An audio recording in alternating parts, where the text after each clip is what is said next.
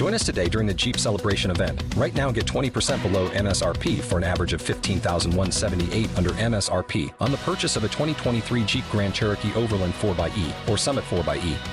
Not compatible with lease offers or with any other consumer incentive offers. 15,178 average based on 20% below average MSRP from all 2023 Grand Cherokee Overland 4xE and Summit 4xE models in dealer stock. Residency restrictions apply. Take retail delivery from dealer stock by 4 1. Jeep is a registered trademark.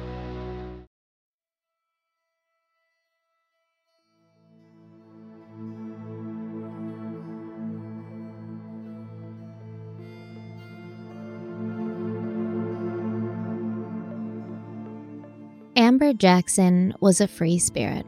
Her parents had passed away, and she had no children save for her beloved two small dogs.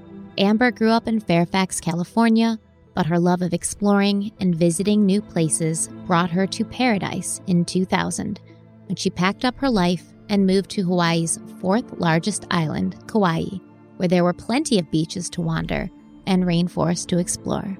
There she lived happily for a decade but on July 3, 2010, Amber's decomposing remains were found in a remote ravine, and responding law enforcement officials knew that Amber's life had ended due to foul play, more specifically, a great deal of blunt force trauma to her head and face.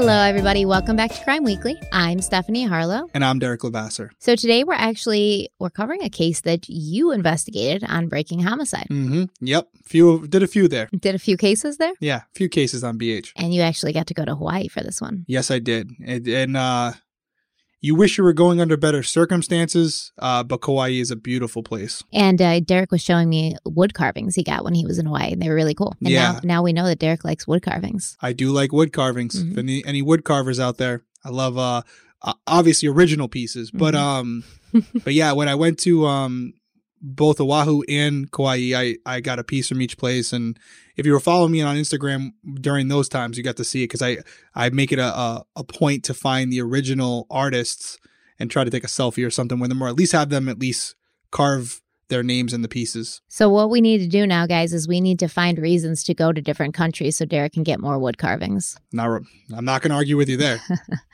Well, today's case actually, um, it's it's very disturbing, and it, it's driving me crazy a little bit that there there seems to be a lot of of questions I had while I was researching it that went unanswered. So I'm hoping that while we we talk about it today, you can kind of clear some things up and and shine a light on things that I was a little in the dark about.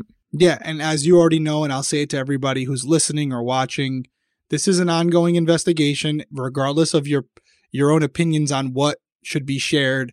I did make an agreement with the Kauai Police Department to only share certain things. So there, there is information that I know that I'm not at liberty to share. I just don't want you guys thinking that I'm doing this intentionally. It's just, you know, it's a I, I, my word is all I got, and I don't want to break that, even though it's been a couple years since I made since I made that agreement.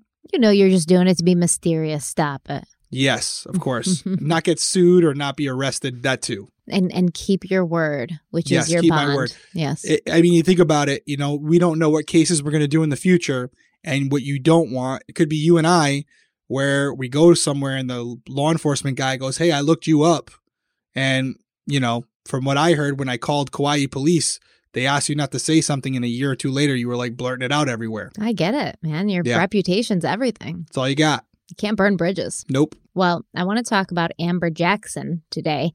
Amber Jackson was 47 years old when she made the move to Hawaii. This was a place she had visited several times before. She fell in love with it. I think a lot of people kind of have that experience, especially when they leave, you know, the mainland and they go to Hawaii. It's a it's a magical place. So while she's in Hawaii, she worked as a secretary for the Hawaii State Teachers Association, but it seems like her real passion was buying property and renovating it. So when she first arrived on the island, she bought the home that she would be living in, and with the help of her best friends in Kauai, their names were Terry and Ken Seplo, she fixed it up and she decorated it to her tastes. Now, by the time of her death in 2010, Amber had purchased and renovated four different homes. And Terry Seplo said that Amber had a really keen eye when it came to decorating, and they'd have fun going shopping at garage sales and thrift shops to furnish and decorate the houses, which all turned out beautifully and true to Amber's unique style. Amber was described as a sweet and generous person, and Terry and Ken Seplo said they had a wonderful relationship with her, and she made living on the island fun. The couple and Amber would meet every week for dinner on the same day and at the same time, like clockwork. So when she didn't show up on the evening of June 24th, 2010, the Seplows were immediately concerned. Terry Seplo said, quote, Amber was always prompt, and when she didn't show, we started leaving voicemails on her phone and calling her office where she worked. End quote. So dinner had been scheduled that night for 5 p.m. And by 6:30, the Seplows were calling the hospitals to see if Amber may have been in an accident, but she was nowhere to be found and she wasn't answering her cell phone. At some point during that evening, in between calling Amber and checking hospitals, Terry, who had just seen Amber two days prior during a hike they went on together, she called a man named Greg Glazer. Now, Amber lived alone in her home, but she'd allowed Greg Glazer to live on her property in, I guess, this little hut or a yurt is what he called it. So did you see did you see this yurt by the way? So I went there. Mhm. First off, I didn't even know what a yurt was. Yeah. But like you said, it's it's essentially like a hut, but a oversized, like a huge one, like Yeah. basically a small house, and it's circular in shape. And to answer your question, no, we went to Amber's property, which is now owned by another family. They were very nice. They had no issue with us, at least exploring the outside pro- of the property. Mhm. It's a big piece of land actually, and the yurt was about um, twenty to thirty feet in the back of the property, and it was up on a hill, a ri- like a higher, like a, a higher elevated portion of the property. The yurt was no longer there. It was kind of beaten down over the years with bad storms and weather, and eventually they took it down. The only thing that remained was at certain parts you could see the exterior of the circular exterior of where the the yurt was, but it was a lot of there was a lot of overgrowth at that point. So you could see the point that the reason we did it, sorry to cut you off there, was because I wanted to see if you could see Amber's house right. from where the yurt was. That's what I was not going to only ask see, you. Yeah. But would you be able to hear something Mm-hmm. if there was something going on inside? And answer that question, it wasn't as close as I would have liked it to be to say definitively, yes, you would hear, yes, you would see, but it wasn't too far away where it would be impossible. But if you were inside the yurt and you had were watching something or listening to something or not paying attention, I could see how you might miss it. How far would you say the yurt was from the main house? Uh, I yeah, it was like 20, 30 feet. I think I said it was about 20, maybe 30 feet max. Not far. And you said it's on an elevated area, so probably had a, a pretty good view of the main house. Y- yes and no. There's a lot of it was an uh, it's a wooded area, hmm and so you, there was a little path you would take to get up to it. Now, mind you, I was there almost 11 years later, so it might have been different, more well kept when I was there. But when I was there, the woods were blocking your view from the main house. But from photos that I saw of the yurt, you could see the yurt from the you know the, from Amber's home. So again, at that time, I do think it would be in sight if you were looking into her house, and I also think that if you were outside or you didn't have any music or TV on in the yurt, you would be able to hear or see something going on on the outside. So he had electricity in this yurt. Yes, I believe so. Absolutely. Solar power whatever, but he lived there like full time. I mean, it's a good question. I can't tell you. I did say TV or radio, right? But I never confirmed whether he had uh, any type of electricity there. So I guess it's an assumption on my part. But I could tell you he wasn't staying there as like a temporary stay. When I saw photos of the yurt, it had like a bar. It was like a really nice setup on the inside. It was like high end. So I'm assuming there was some type of electricity because he had lighting in there and stuff. Yeah. Um, was it like connected to the power of the house or was it solar powered? I couldn't tell you, but my assumption is that he had running water and electricity there because he was living there full time. Well, the relationship between Greg Glazer and Amber, kind of interesting, right? Greg was Yeah. rough. Oh, yeah. Very interesting. Um, oh yeah. Odd, but I don't know how they met either. I'm not sure if you can give me some insight on that. No, no, I can't remember off the top of my head how they met. I really can't. It was an odd relationship, and I'm sure you're gonna get into it. But he was like 20 years younger than her. Yeah, he was roughly 20 years younger than Amber. And uh, you know, he was he's been described as like your typical sort of hippie surfer dude, you know, 100%. the kind of guy who would live in a yurt full time. One thousand percent. Like I saw him, and I was like, okay, yeah, that makes Yeah. sense. you know, and he even talks kind of like that, like, you know, just chill, like Yes. stretches his words out, like he's Mhm. high all the time. So, which is fine. I mean, i'm completely support that. But um he wasn't always chill, right? Cuz Terry, Amber's friend, she recalled Amber telling her about Greg's fitful rages. Amber had told Terry that there would be times when Greg would lose his temper, he would fly into a rage, and he would scream and rant so loudly that Amber would have to tell him to keep it down, or else the neighbors might think he was abusing her. So it's well known that Amber and Greg were friends and they would, you know, sometimes spend time together. So Terry had called him to find out if he'd seen Amber, but he claimed that he'd thought Amber was with the Seplos and he hadn't seen her all day. So Terry decided to drive to Amber's house, check things out for herself. But on her way to Amber's house, she passed Greg driving the other way down the street in his white Jeep Wagoneer. So she stopped, she rolled down her window, and uh, Terry basically told Greg, listen, like, we can't get a hold of Amber. We are really worried about Amber. No one knows where she is. And the way that Greg behaved at that moment scared Terry.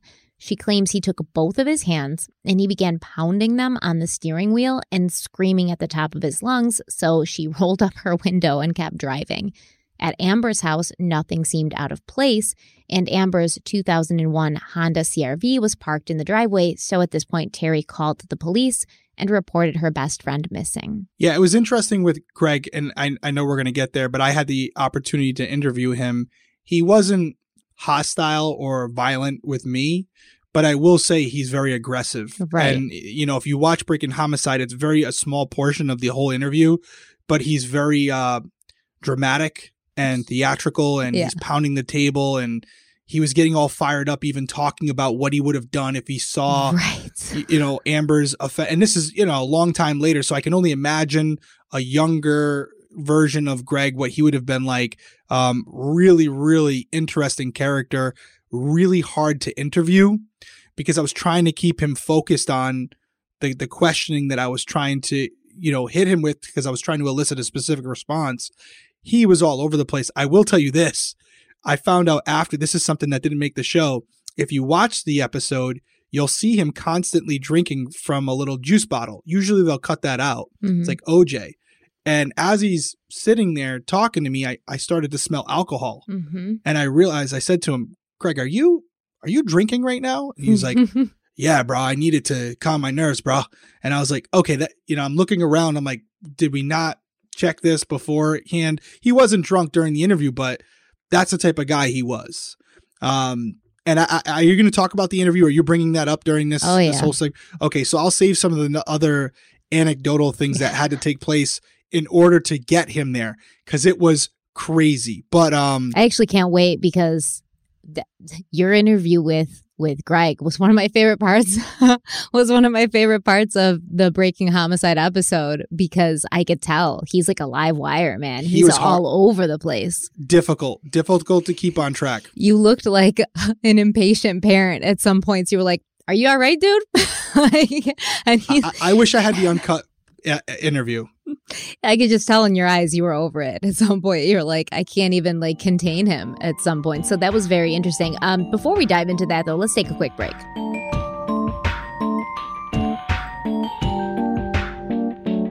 Okay, so we're back, and I want to talk about, you know, we'll kind of go back a little bit. Terry Seplow doesn't find Amber at home. She reports her missing, and the next day, the police searched Amber's house. They took photos, they conducted aerial searches of the area, and Amber's nephew, Matthew Alexander, he flew in from Atlanta, Georgia to help the search.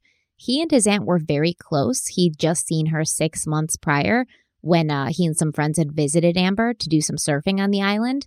Now, initially, Matthew said that they were all very worried that Amber may have gone hiking and gotten lost or fallen and hurt herself, but there was no sign of her anywhere, and the police found her purse and cell phone inside her vehicle parked in the driveway of her home. And law enforcement found no sign of a struggle or signs of blood inside the house. The assistant chief of police, Bryson Ponce, said, quote, It looked suspicious. Something seemed off. Her car was still at home. Some of her personal items were still in her car. It just seemed strange. End quote. Yeah, they they did uh you know, in the visuals, you guys will see the pictures probably come up here, but in the in, they actually did luminol testing, all that stuff. So it wasn't just what they were able to see with their eyes.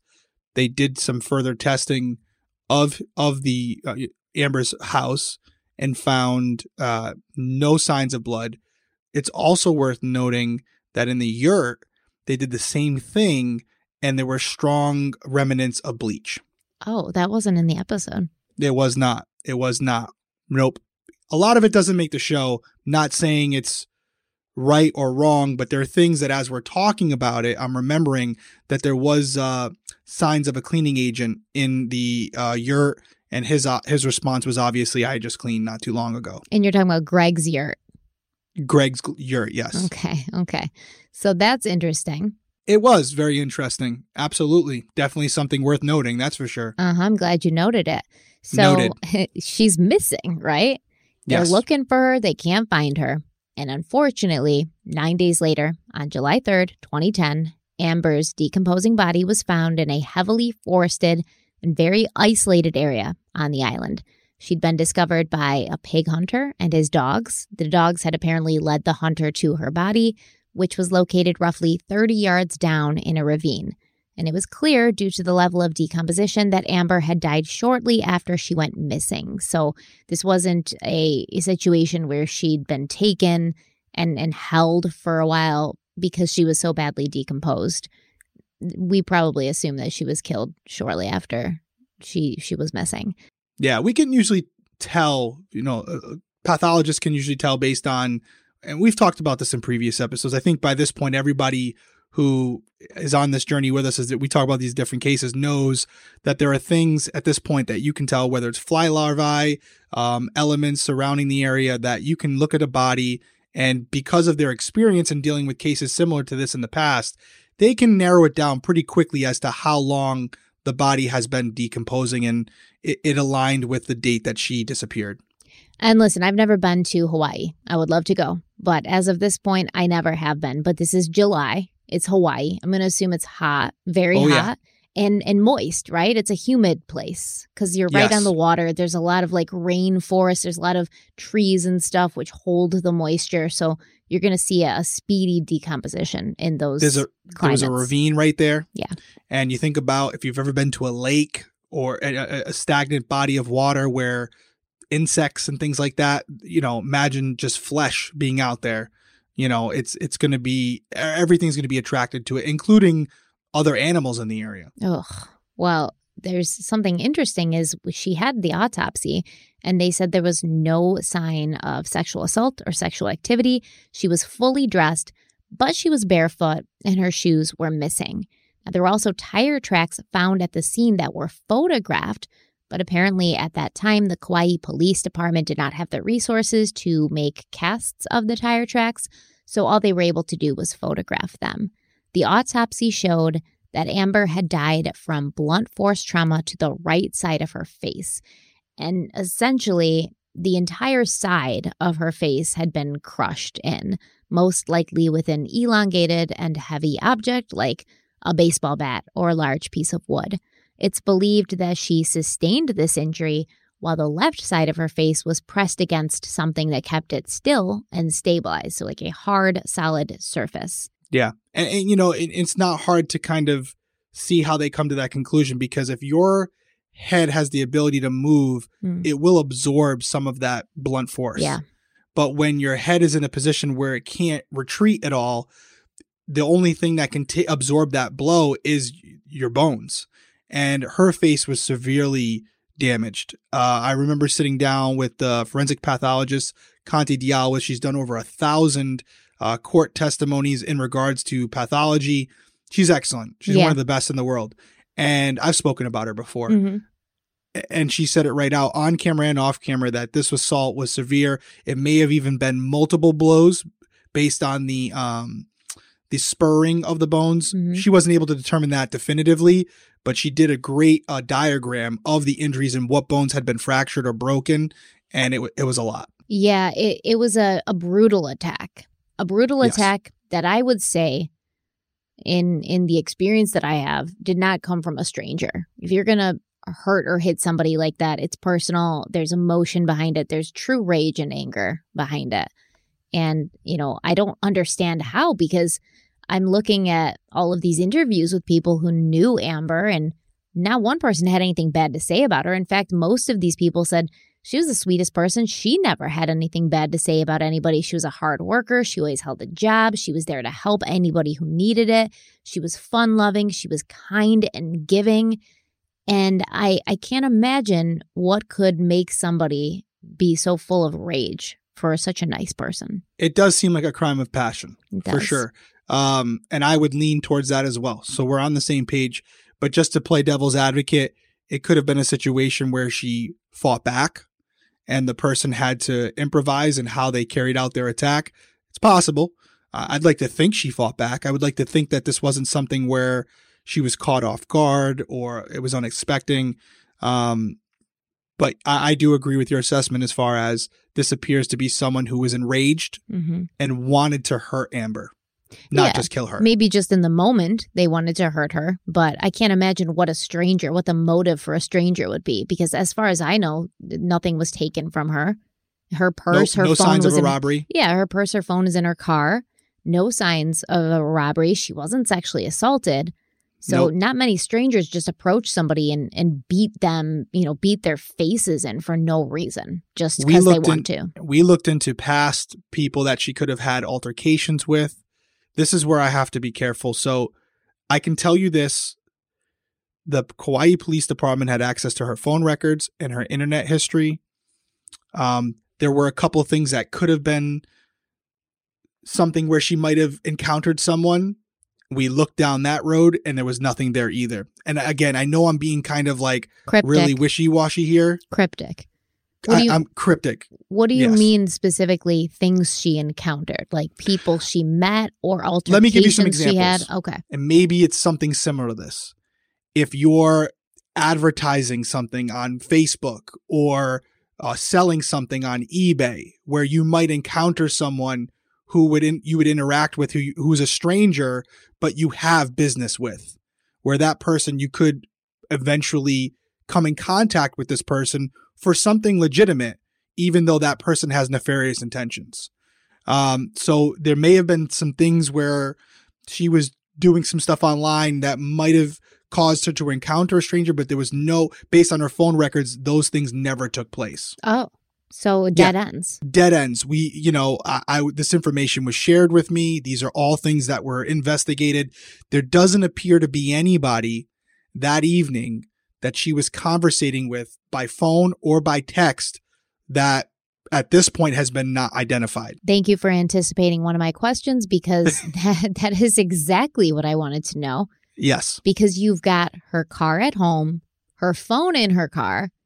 So you would think if she's and and no blood found in the house, right? They did luminol, everything. So you'd think either she was attacked at home, un- unsuspecting, not you know, not expecting someone to be there because you'd think if she had invited someone over, if she planned to meet somebody out, there'd be some sort of communication on her cell phone. 100%. But there was nothing. But also it doesn't appear as if her home was a crime scene. it doesn't appear it was a crime scene based on the lack of blood but i'm sh- i don't want to steal the thunder here but i'm sure you're going to get into the things that from her house that day that were very suspicious No, you're not going there so because that it- wasn't in the episode and I found it nowhere. no there, there's stuff in the episode as far as in her house Yeah. in the kitchen Oh yes. there were yes. there's the broken co- is this in the i don't want to get ahead of us was that it, is it is. Um, okay so i'll wait i'll yeah, wait on okay. going there well, obviously, one of the first people that you wanted to talk to while you were in Kauai in regards to Amber's murder was her friend, Greg Glazer, the surfer guy who lived in a yurt on Amber's property.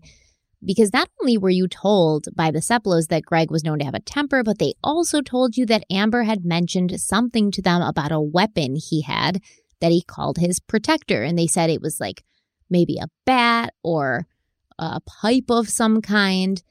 And since Amber's autopsy showed she'd been killed by some sort of heavy weapon, the potential connection was obvious. Additionally, a friend of Amber's, her name was Nancy Murphy, she told the media that Amber was, quote, thinking of trying to move back to the Bay Area, mainly to get away from a boyfriend who lived on her property, end quote.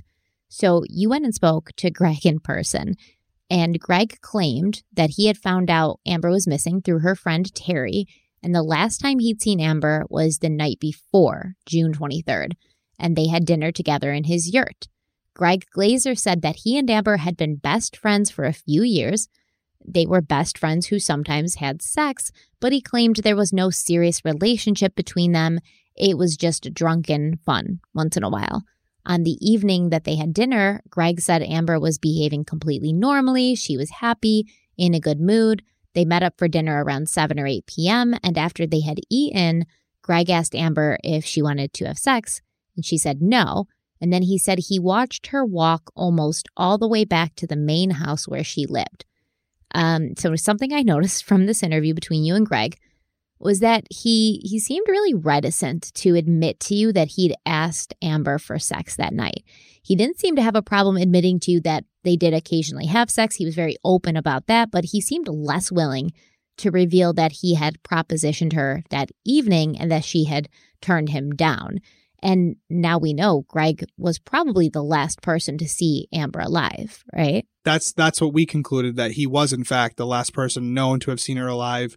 He was kind of like goofy when he said like, "Oh yeah, and I tried to have sex with Yeah. her and she she wasn't having it." And he like even like made a little bit of like he was like imitating the voice or Mhm. whatever and it was it was a little strange and you could you could take it a couple different ways like we talk about baselines, right? When you're interviewing someone and we we really got into it as far as like you're looking for something that deviates from their normal behavior throughout the conversation.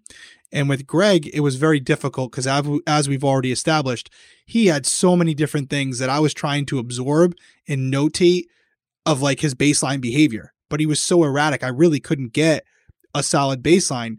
But to what we were just saying the one thing i did notice that was a little odd and you pointed it out so clearly you noticed as well he did have this demeanor throughout the conversation that was erratic but when it came to the to the discussing the fact that he was turned down essentially his mannerism did change Mhm. from everything else. And you could take that a few ways. It was just he was embarrassed by saying he got turned down or was it something that made him uncomfortable? And then you have to ask yourself by unpacking it why would that make him uncomfortable? Is it uncomfortable because that was possibly a motive for an assault when he was turned down? I don't know but th- that is a very good example of trying to establish a baseline during a conversation, asking an uncomfortable question that may elicit a lie, and having someone display a behavior that, that that's not your quote unquote normal behavior when someone lies, but just different from what they've been doing or displaying the entire time you were speaking.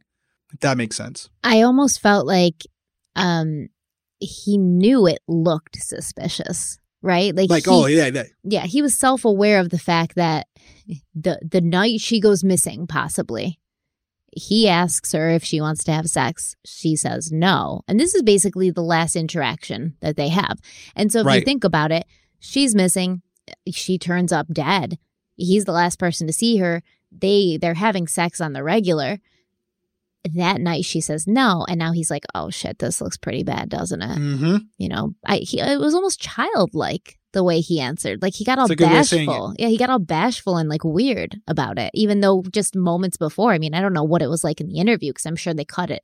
But just moments before that, he was all like, "Yeah, you know, like, we had sex sometimes. Like, it's just a drunken thing, fun, fun." And then when he's talking about being rejected by her, he got very like bashful and childlike and couldn't even make eye contact with you. Really, Yeah, and that was the only time that he displayed that behavior. Even in the cut footage, the backstory behind that, and this happens on a lot of the cases that we did on Breaking Homicide.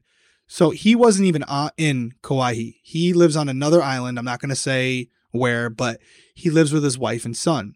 And it took about oh, about a week before I flew out to Kauai and the week while I was there, where literally up to the moment we were trying to convince him to come over and tell his story. and he was super anxious. He was like, I'm going to get arrested as soon as I land. You guys are going to lock me up for something and pin this on me. I know it. And the only way he agreed to come was if we also paid for his wife and son to fly over. So it was kind of like this awkward thing. And I talk about it from with you guys in the past as far as like building a relationship with people, even if you don't truly like them. And I remember like going over and like giving him a hug because that's a lot of Hawaii tradition. Like you have to embrace this person so they're comfortable enough to speak with you on camera. So getting him to Kauai and getting him to actually sit down and interview us w- with us was such an undertaking. We were just so shocked that he was even willing to do it. We didn't think there was a world where he was going to get on the plane. And I remember filming a scene and like our producer running down as I'm in the middle of filming a scene with like thumbs up going, he just checked in on his flight. He just checked in. He's on the plane. And I was like, I can't believe this guy's coming. But he did. And we got, you know, it wasn't the best interview, but it was good to get him in person to kind of see what people were talking about. And when, when Terry was telling me about how erratic he was, I absolutely saw it in person. I don't think you wouldn't be able to not see it. So, do you think uh, Terry's story of her mentioning to him that Amber's missing and they're worried, and he's like hitting the steering wheel and screaming. Is this less like a violent temper and more like I kind of have a childlike mind and I just can't handle these stressful situations? I can't even, like, I don't know how to manage my emotions and I don't know how to express myself in like a normal manner. Exactly. That's the question that we were asking around the no as I, I told you guys i talk with my producers all the time it's like it, that exact question like was this a sign of him being enraged or him acting like a child like you said there's no other better way to say it um, should i tell i know we have to take a break should i tell the story of the one that i told you earlier before or after it about me taking off with him. You know um let's talk we'll yeah the, let's do it after. Yeah. Yeah we'll do a break and i got an uh, interesting story for you guys. All right. Let's take a quick break. We'll be right back.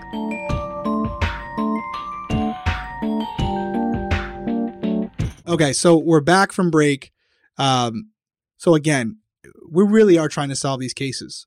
And I knew I had Greg for one day. And we talked a lot on camera, but then, you know, we also spoke off camera. We were all eating lunch together. And he's sitting there with me and he's going, Yeah, bro, yeah, bro, I still know where my car is. Like they had, you know, they they searched my car, but they gave it back to me and I know where I left it. I left it. no, he said they island. didn't search his car. He said they came by, they didn't like they went through his car. They went through his car. They told they told me he did as well. They didn't do like a thorough like luminol, all this stuff, shirt, but they absolutely rummaged through his car. Whether it was illegal, illegal, I don't even know at this point. But I know the day of her, they were looking through his car because he was he wasn't happy about it, and that's how this conversation kind of came up. And you know he's not big on authorities at all. They're on the island in general the natives are not big on authority and all that stuff. They do not like police. Um, Sounds like so I need to there, move there. You know what I mean? so we're sitting there having lunch, and he kind of throws out this thing like, "Oh, I know where my car is still," and I'm like, "I want that car." So I didn't think about it, but I grabbed my rental and I jumped in the car with him, and we start driving around Kauai, and he's trying to show me the spot, and we we did find it and I I actually believe him because where he said it was, it did look like there was an overgrowth and like there had been a big object there for a very long time. And they must have just towed his car or, or threw it away because it had been abandoned for so many years. But I didn't tell anybody I was going.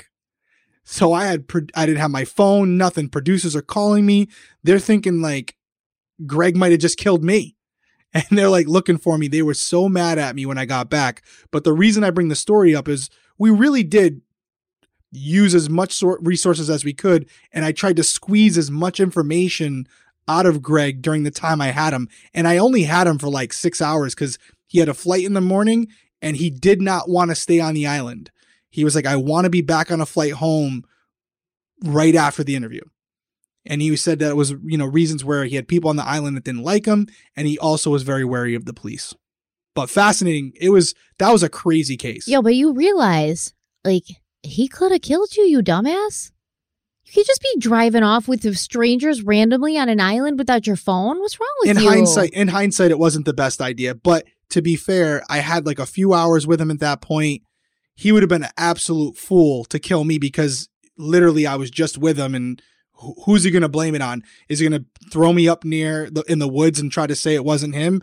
So it would have been really stupid. His wife and son, little cute boy, by the way, were there. Yeah, because your interview with him was sending you all the signals that he is a super stable person. Not stable. I, also, not to be a tough guy, but I don't. You can't really tell from the interview. But Greg Glazer's like four feet tall. no, he's not four feet tall. Dude, he's super small. He was a little guy. I have a picture with him. He's very tiny. You like to take pictures with everyone, man. The wood carvers, the suspects. It was a picture. It was a picture he wanted that he had our producer take. Oh, and um and, and again he was a he was a little guy not saying like you know he couldn't have done something to me it wasn't the smartest decision. Mm-mm. and again the only reason i bring it up wasn't to make light of a bad a very serious topic but it was not only did what you see in the show happen there was so much more where we're like we have him here. Let's try to hold his feet to the fire. I was grilling him. I was grilling him off camera.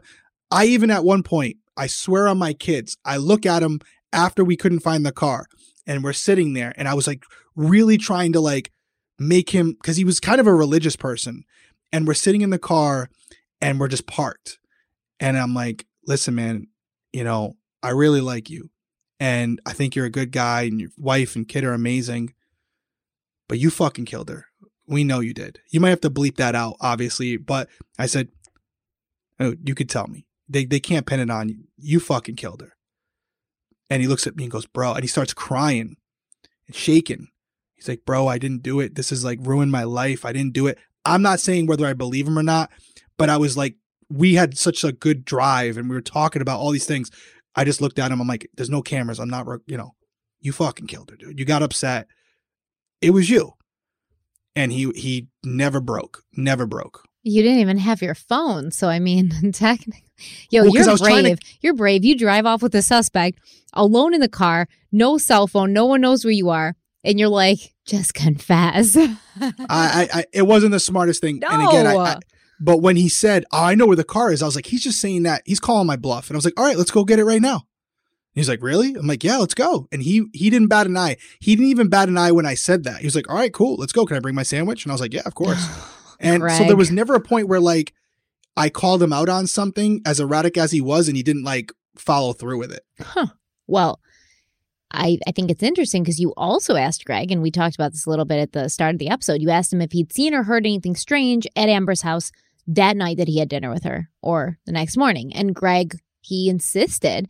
He said, I did not, because if I had, I would have run right up there, even if it meant putting himself in danger, and he would have beaten her attacker to a pulp. Now, he used different language, obviously. Um, I, Yeah. I highly He suggest. said he would have been a rock star, bro. Yeah, he did. He did. Um, I highly suggest that if you haven't seen this episode, uh, you should watch it. It's on Discovery Plus.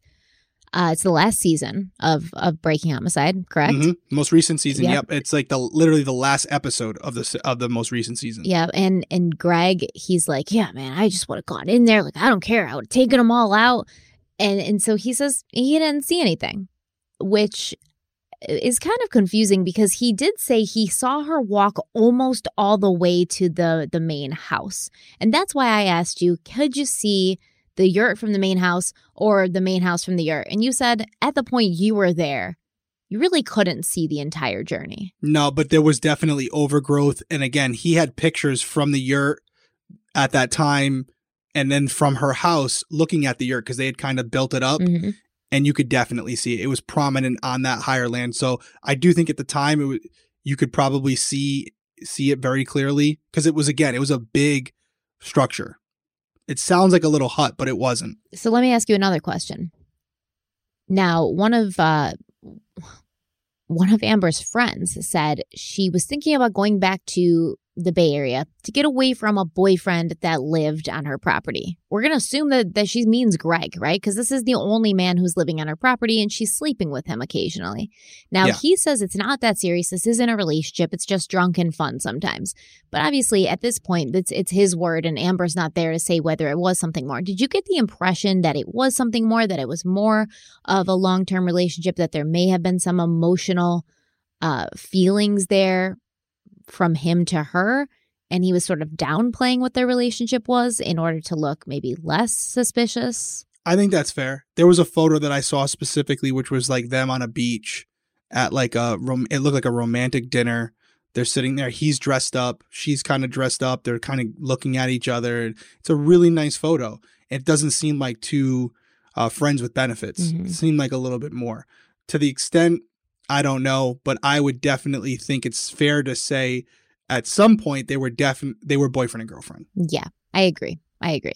But obviously, if he says, yeah, she was my girlfriend, now this is puts him higher on the suspect list because as we know, statistics show that the, the romantic partner is, you know, more likely to be the the culprit of a murder. Yeah, I, I agree. And I think whether he's guilty or not, that may be something that you downplay because for the reasons you just said, right? Like, even if you didn't do it, Mhm. it's going to make you look more guilty by admitting that. So that could be his rationale for playing it down. Absolutely. And it was also revealed that the police had looked into Greg. They'd brought three police dogs into his home or his yurt, as well as a CSI team, but they didn't they didn't find anything. But you're telling me that it, it did look like there had been bleach used that he had cleaned recently. Yes, it did look like there was uh, some type of cleaning agent used to uh, for just for the floor, which is important because it it did look like the whole floor had been done, which doesn't suggest one thing or the other. I was really hoping that there would be signs of cast off Mm-hmm. where whatever object he was using after the first blow, there will be blood, bodily fluids on the object that when you cast it back, those will fly off and hit the wall or some other area. I was hoping maybe he there was if there's bleach on your walls, you got some there's some f- problems there. But as you know, a lot of people do bleach their floors, you know, so I don't, I think it's a little bit of a coincidence, but it's not completely out of the realm of perfectly normal behavior because some people, yeah, they do choose to bleach their floors. Yeah, uh, you know, Greg didn't strike me as the I'm going to bleach my floors type of guy, personally. It's But it's so odd. It's so odd. I wish I had these photos still. His his his yurt was pristine. impeccable, impeccable it, yurt. it was it was literally like you could it looked like you could eat off the floor. Really? I- so as as much as I believe you and I agree with you from the interview, Mhm. I was shocked to see what the inside of this yurt looked like at, you know, when it was in its prime. All right, It was like his it was his he was very proud of his yurt. Aw, I kind of want to like live in a yurt now just to see what it's like because I I'm gonna try to find the photos. It was really yeah, it I want to see really the cool. photos because the the way I've always seen a yurt is this kind of like upscale camping. Like I know it's large and it's round, but it's usually just like a structure, and then there's sort of like uh, the yurts I've seen. There's not even like solid walls. It's like almost a a heavy fabric, sort of like a tent, but in like a dome shape. He might it might have been fabric on the walls, but Yeah. interior wise, he had like a made a homemade bar, like a bar top and stuff. Like he he decked it out. That's so cool. But um okay, so they checked his yurt and he told you in the episode that they had not checked the vehicle he drove, which was a white and wood paneled Jeep Wagoneer. But you're saying they did. They sort of like looked inside to see if there's anything suspicious, but they didn't do any forensics. It was like a cursory search. It was very but yes, they never seized the vehicle or got a search warrant to search it. No, that is true. Now, Greg also told the police he would take a polygraph, but then he asked for a lawyer. And so, in the end, he never ended up taking the polygraph. And according to Greg, he believes the police were trying to railroad him, maybe like use the polygraph to scare him into confessing to something, kind of like you did in the car with him, right? You know? It A little bit, yeah. Yeah. A little bit. um, but when he asked for a lawyer, apparently they like backed off and they didn't bring up the polygraph again. Yeah, they, you know, they definitely believed Greg was their guy. There's no doubt about it. They, uh, you know, I don't want to say had tunnel vision, but they, you know, based on how he how he was acting, the the you know the the specifics of the case, the you know, him being the last person with her, Yeah. yeah, you know, it was like either a you did it or b you know who did it because it appears based on how she was found, she left her house. You know, this wasn't like she was out and about and got you know taken by someone. It looks like she was she was in like sweatpants too, by the Mhm. way. It wasn't like she was dressed up or whatever. So suggest that she was at home when whatever happened happened. And in And for so the night, right? Like settled Yeah. in for the night. Yeah. Yeah, she wasn't done up and out for the night and she was found in like a dress or so you know, most people would come to the conclusion that Greg was either involved or he knows who was involved because it would have been hard you would think if there was a struggle going on, if there was an altercation for him. By the way, there's nobody else around. This isn't like a city. You Right. would hear screaming and yelling. And for him to not have heard anything, and he admits he never left that evening. So if He, he, didn't claims he never left that evening. he claims, Yeah. thank you. He claims he never left. So I could see why they were definitely, you know, had their target set on him. Uh, but he claims he was just being, uh, you know, targeted for no reason and that it was not justified. Now, is it possible because he couldn't see her walk all the way home that she may have been snatched on her way back from the yurt to her house? Like she didn't even get back inside? Yeah, I think that's possible. And I even have made, you know, a case for a theory where she had had sex with him in the past, right? Yeah. Willingly. It was a relationship. Yes. You know, could she have not had sex with him this evening because she just was trying not to, you know, give him that anymore? She was not trying to pursue that with him anymore. She wanted something more.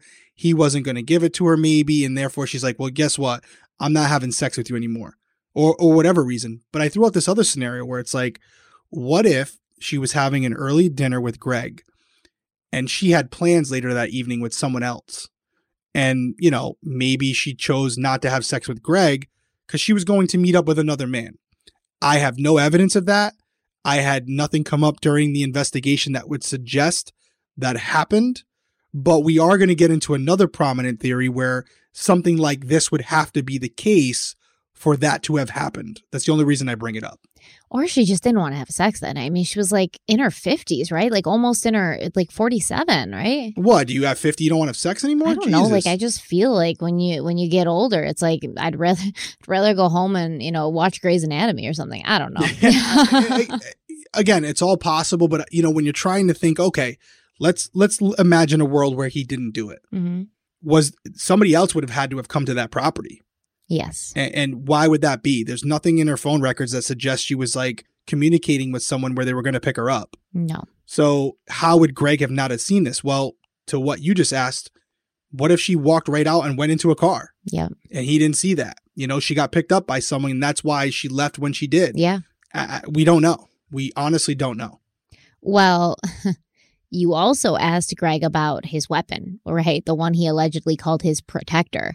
But uh, Greg, he claimed ignorance about this weapon. He was like, I don't know what you're talking about. Like, I don't have any weapon. I definitely don't have a protector. He said, I don't have a protector. That's exactly what he said.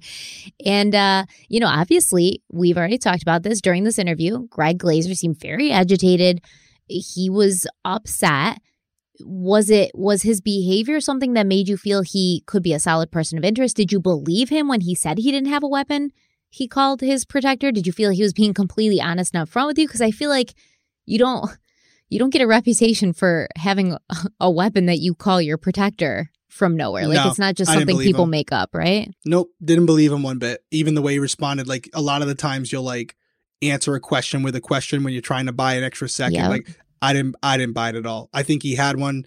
I don't know if it had anything to do with the crime, but I again to what we were saying earlier, to admit you had something like that, yeah whether you're guilty or not, is not going to be a good look for you. but lying about it isn't going to be a good look for you either Yeah, yeah, no, I I agree. But at this point, whatever happened to it, nobody's been able to find it, and he's probably pretty confident no one will. I mean, depending on where it is, he might have burned the thing up.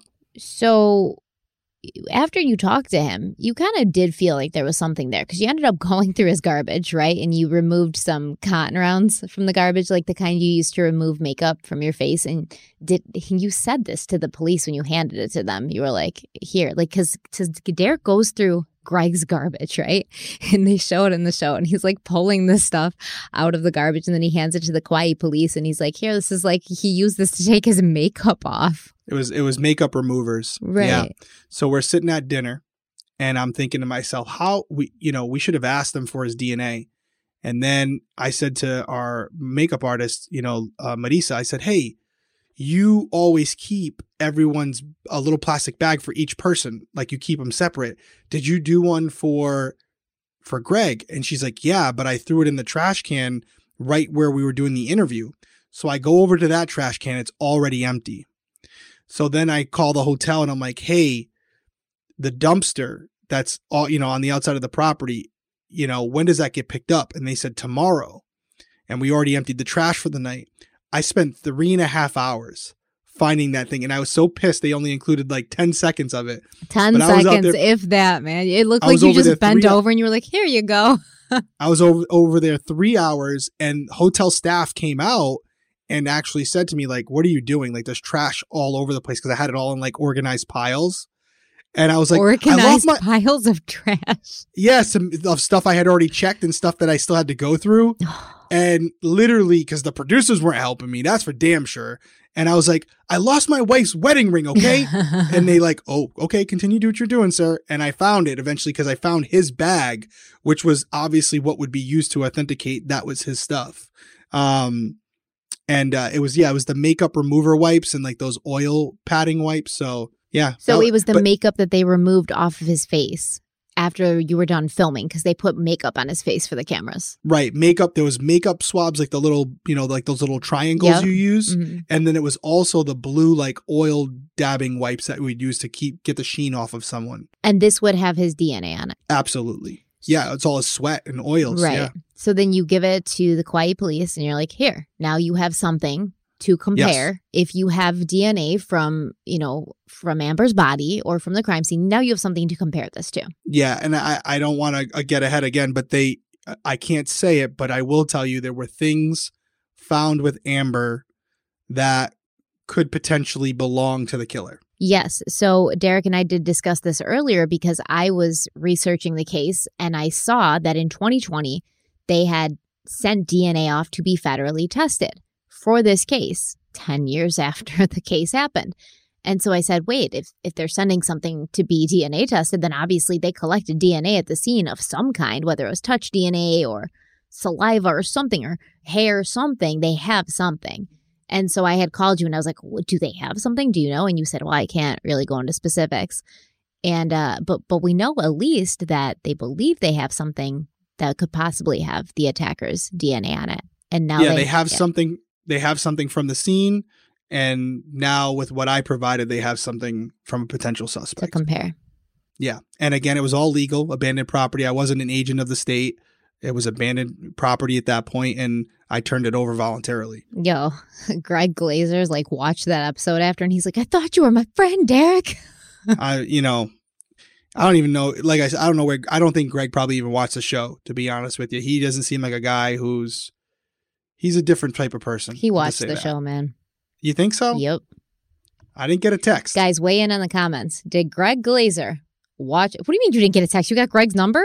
I had Greg's number. Yeah. Do you not so I have have it now? s- Can we call him? Put him on speaker? I have two phones. One was my phone for investigations. One's my personal phone. Mm-hmm. I don't even. You know, maybe one day I'll give you my personal number. yeah, you're probably just doing that thing that you do with suspects where you try to build a relationship with them even though you don't really like them. You're probably doing that with me this whole time. It's. Uh, I mean, I'm putting in work. We're about a year later. yeah. I'm putting in work. Let's take a quick break and then we'll then we'll get in because there's another suspect, all right? Greg Glazer's not the Oh, only yeah. potential person of interest. And honestly, in my humble opinion, and I want to see if you feel the same way, I kind of think that this next guy is a little bit better for for this crime than poor old Greg there. You might be right.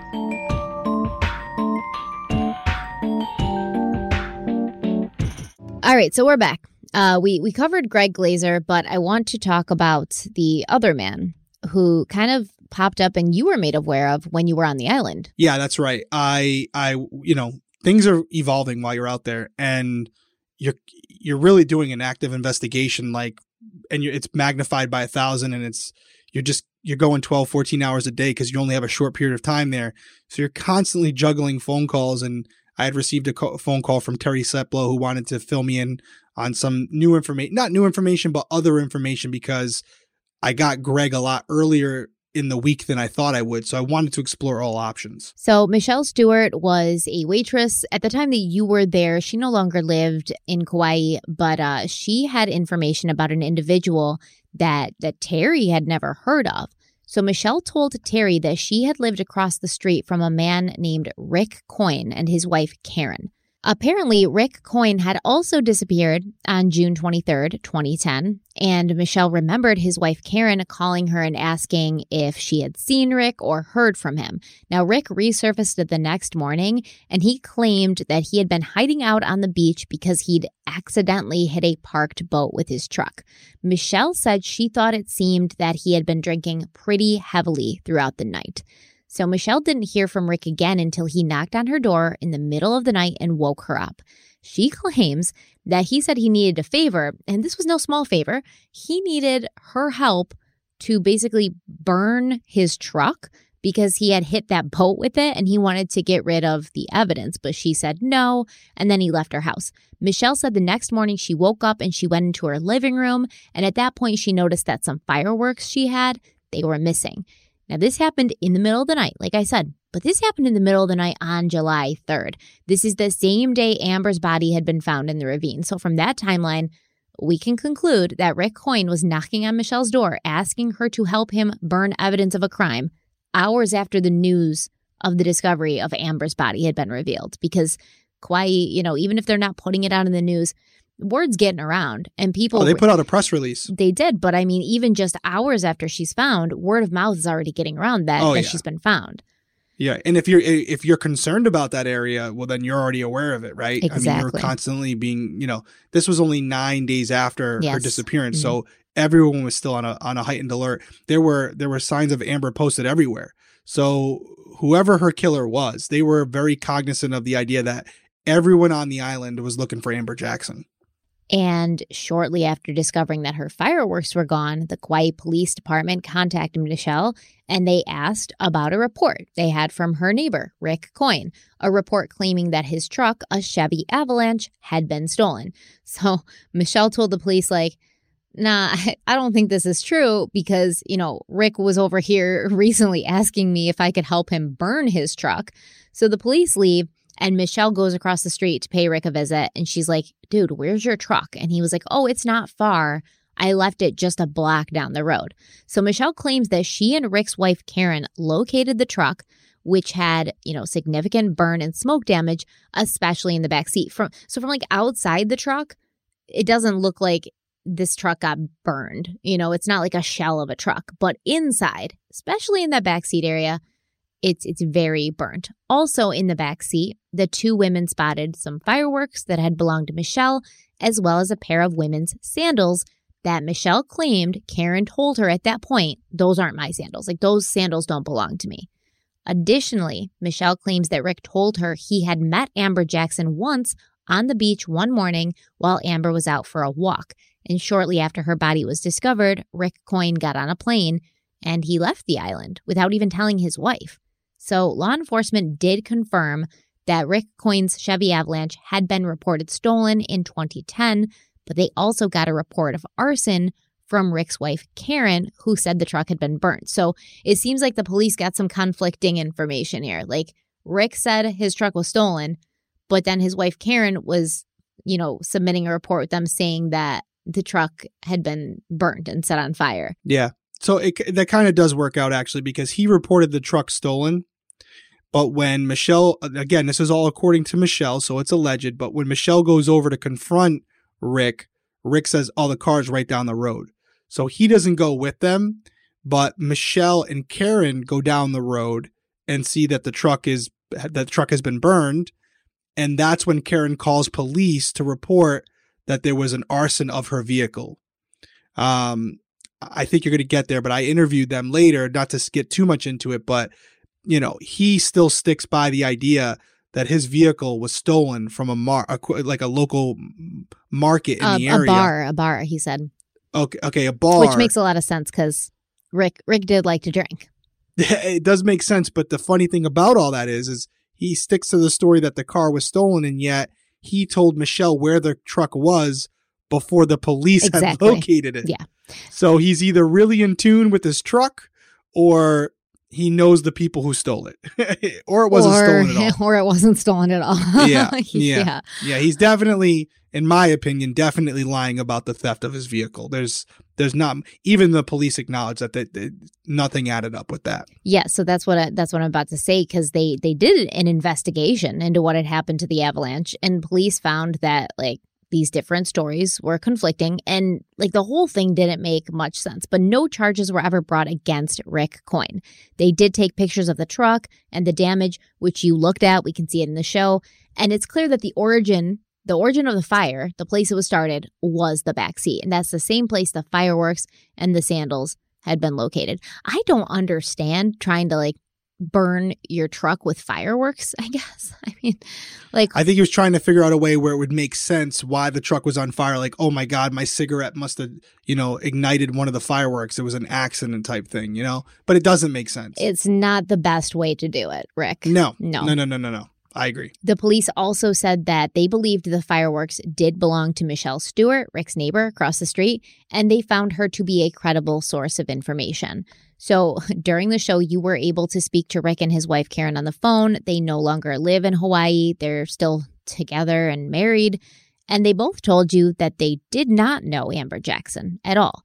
They'd never had any interactions with her.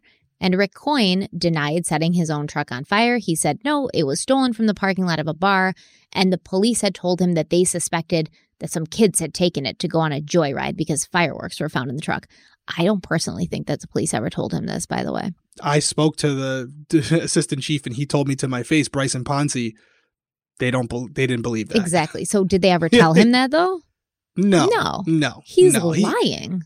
The thing about him not being charged, it's uh, we always say this: it's not what you know, it's what you can prove. So they can't prove he burned the truck, and also there was no property damage to any other owner's property but his own. That's so that's what I was also going to ask you. He claims that the reason or Michelle claims the reason he wanted to burn his truck was cuz he had hit a parked boat, right? yes, yes, Were there any reports of some hit and run on a boat in Kauai? No, and his thing was like the boat belonged to locals, Mhm. and out there, if you're not a local and you damn it, they'll, they'll kill you.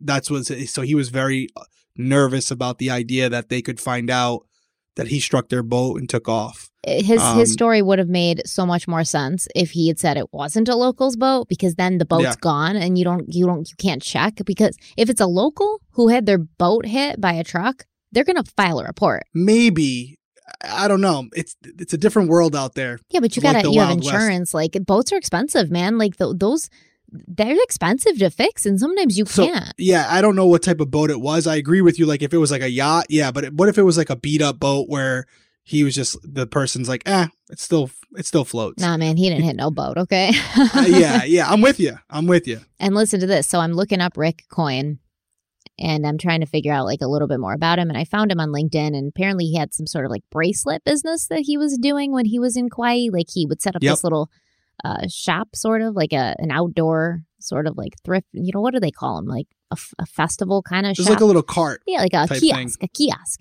kiosk. Yeah. So, and he would sell bracelets and stuff, but it seems like Rick Coyne also did have a little bit of a problem with uh, alcohol because I found this, um, I found this article about this uh, website. Well, there was like a, what are they called? Drug court or something. So in this article, it says, quote, Richard Francis Coyne said he came to Kauai to retire, but found himself in circumstances that led to burglary, property damage, harassment, and DUI charges in a 2010 case. He said the arrest alerted him to his alcoholism and that drug court may have added years to his life. End quote. So, what does this little passage tell you? First of all, it tells me that Rick was probably a big time alcoholic. Michelle said that she believed the night he went missing, the night that Amber went missing, right? He he he was drinking.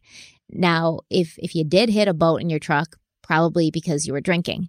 What that also tells me is if he did have anything to do with what happened to Amber, when you're when you're drunk, when you're under the influence of of alcohol in that way to the point where you may be blacking out, anything could happen, right? And and your emotions are all over the place. So if you're maybe getting into an argument with somebody, you're going to be more likely to sort of fly off the handle if you've, you know, had a, a bottle of of vodka in you. Yeah, I agree with everything you said. I mean, that these are some of the things you'd have to look into when you're looking at Rick, which we did, and I agree with your assessment again as far as the what happened to Amber does not seem very calculated. It was not well thought out, and it was erratic and emotional, which would align with someone who was mad about something, or as you just said, intoxicated. Yes. And then it- I look at this and he says he found himself in circumstances that led to burglary, property damage, harassment, and DUI charges. And in 2010, Amber was missing and was killed in 2010. So, what was this case specifically that he was talking about? I couldn't find anything more about that, but I will keep digging. Yeah, we we had looked into it. There were things that we found about Rick that are in line with what you're saying, and it did contribute to us deciding to explore him more because as we kept turning over rocks, we kept finding more stuff about him that was indicative of someone who was going through a very bad time at, at that point in their life and was making some really bad choices. There were things that didn't make the show about Rick because we weren't able to substantiate them through the people who supposedly experienced them with Rick, but other women um, that we had heard about through Michelle. Um, that again were in line with the idea that could Rick, even if he had only met Amber one time, have enco- had encountered her that night? If he did, and maybe because of his, you know, I don't know if it's a word, belligerence, is that you know if that's how you say it, um, came off very off-putting to Amber, and he might not have liked the way she responded to him. There's a lot of motives you can think about when you're trying to play out what could have happened to maybe lead us where we are today, where we don't know who killed her because this was like an, a one-off where they met each other. So, can you give me an indication of some of the things that you found when looking into him, or are those things that you have to kind of keep close to the chest?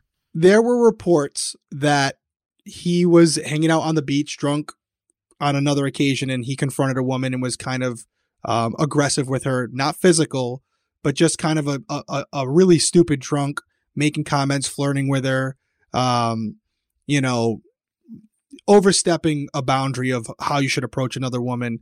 But you wonder, like, you know, could he have done this with with Amber? You know, because it it appeared that it might have been something he had a tendency to do when intoxicated, especially when you talk about the night where he disappeared. It was also reported that he was drunk that night and he fell asleep on the beach afterwards and he didn't wake up till the next day.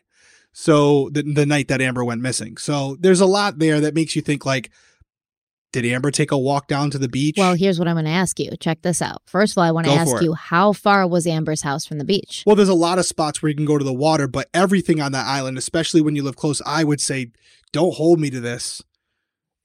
20 minutes, not even 15 minutes, because it's it's Kauai. There's, there's not much but water, but I'm trying to remember. She was a little bit inland, but not far. Maybe less than that. Maybe 10 minutes. All right, so check this out. Let's say Amber leaves uh, the yurt. She goes home and she, you know, gets in her sweatpants and ready for to, for bed for the night.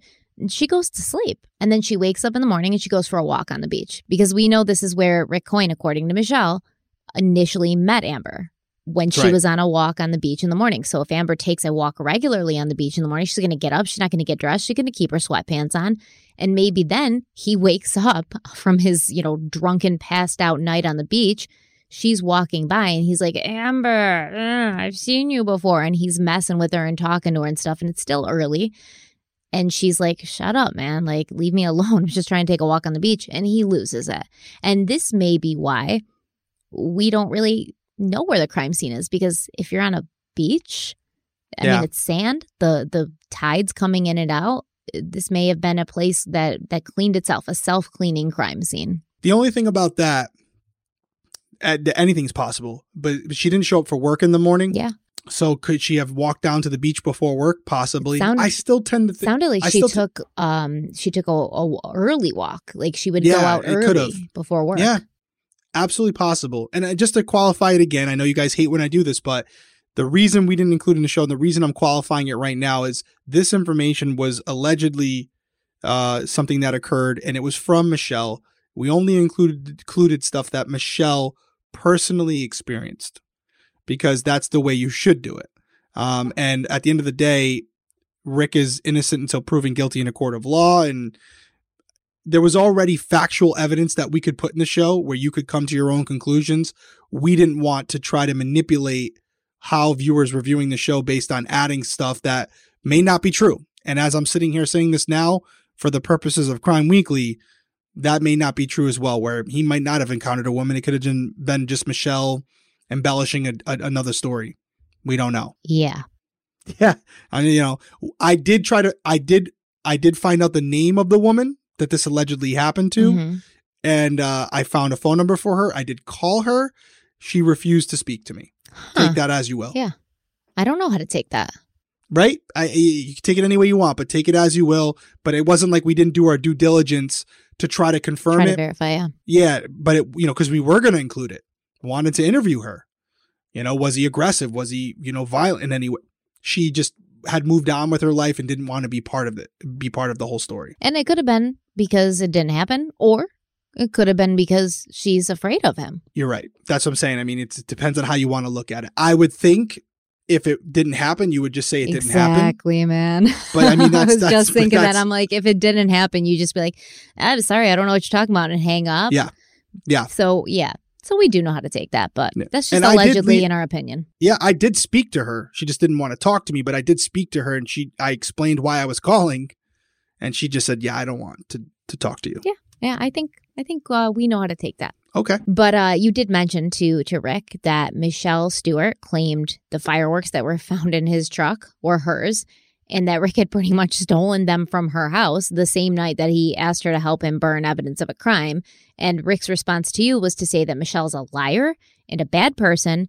And both he and Karen then once again asserted to you that they didn't know Amber, they had nothing to do with what happened to her. But then you asked Karen, you asked Karen about the sandals found in the back seat of Rick's vehicle. And she she claimed listen you know we we live on a beach basically. So we keep extra shoes in the vehicle. We keep shoes for the beach or shoes for walking. But then you were like listen okay. But Michelle says that when you guys saw this truck you told her the sandals weren't yours. And Karen she sort of laughs this off and she's like yeah I don't know about that. Like but whatever. And that was it and that really bugged me because she was very flippant about it. And I mean, it's like either they're your sandals or they're not. Either you said that to Michelle or you didn't. So I don't know about that. Whatever is not really like, in my opinion, a valid response. Yeah, so I don't want to say I was setting her up, but I was leading her down a path where I wanted her to first one admit there were sandals in the car. Yes. Once I got her to admit that, then I had her hmm because I knew what I was going to say next. But once I got her to admit, yeah, I, you know, and, and I guess you could look at it where she didn't really admit they were in the car, but she didn't deny. She could have denied it right there and said, "Nah, I, I don't remember any shoes in the car or sandals in the car. I don't have any clue what you're talking about." But she was like, "Yeah, I know." Like you said, there was there's sandals in the car or whatever. And then when I say, "Well, you know, it's funny you mentioned that because you specifically told Michelle they weren't yours," and she actually went, "Oh, huh, Yeah. yeah, I don't know." I don't Whatever. know. I caught her off guard with that one. Yeah. Didn't expect that. And, and I was like, I'm watching the episode and I was laughing a little bit because I know you at this point, right? And I see your face when when they're talking and you get that little like furrow right here in your brow. And I'm laughing and I'm like, yo, they're lying. And then you hang up the phone and you're like, these people are lying to me. yeah, my director, that never happened. There was not a lot of breaking of the fourth wall, but you hear the producer star off camera go, So what do you think? And I was like, They're lying, Yes. 100%. I didn't know that was going to make the show. He just, inc- I was in like a hooded sweatshirt. Like we hadn't even Yeah. started for the day. And he was like, I guess they decided to include it because I was pissed off. Well, I mean, I felt like they were lying too.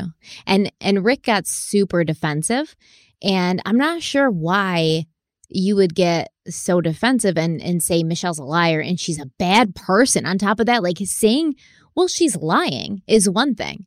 But to go on and be like she's a liar and a bad person. It felt personal and it felt like I don't know like it was unnecessary. Well, he was trying to discredit her, right? Like to be like, Hey, you can't believe anything she's saying because she's a bad person. She has bad intentions. Did he give you a reason of why she was a bad person, or you just say she's a bad person? Because that's all it sounded like to me. She's a Yeah, bad no, person. it definitely seemed like there was some history there between them. I'm not saying sexual or whatever, but there was definitely some history there because, you know, clearly he doesn't like her because she dimed him out about the car, right? Like, so you could make the argument that he's just pissed off because she's still diming him out about the car, or it could be something more, which is the reason I called him, which which is what I told him. So yeah, he he wasn't a fan. He tried to um he tried to be kind of calculated at the beginning and he did lose his cool a little bit there at the end. but you talked to Michelle, the the police in Kauai. You talked to Michelle. They found her to be credible. Did you? Yes. Okay. Yes, absolutely. Okay. Yeah, there's no incentive. There was nothing in it for her. I you know, we tried to look at you know, she didn't know Amber Mhm. personally. She'd met her, you know, supposedly met her a couple times, but like it wasn't like this deep connection. Um and again, she talked about this vehicle, this Chevy Avalanche, and everything was corroborated directly when I asked about it from the police. And might I just So- add, okay, she's a bad person. She's a liar. But Rick, apparently at one point, you trusted her enough to go to her house in the middle of the night and ask her to help you burn your truck to cover up a crime. So at That's some right. point, I feel like he didn't think she was a bad person and he didn't think she was a liar. And they might have been actually quite close, maybe friendly, because you're asking her to do something illegal with you. You got to really trust somebody. Show up at their house in the middle of the night and ask for them to help you burn your truck, right? So That's right. Yeah. I mean, if that happened, allegedly. We don't know if that Allegedly. happened. Yeah, allegedly. So you looked at the photos that were taken from inside Amber's house when, you know, she went missing and the police went in there. And you did point out something that was interesting to me. You pointed out that a portion of her kitchen counter between the stove and the refrigerator, it was missing. It was gone. It looked like it had been broken off. But the rest of the counter was intact.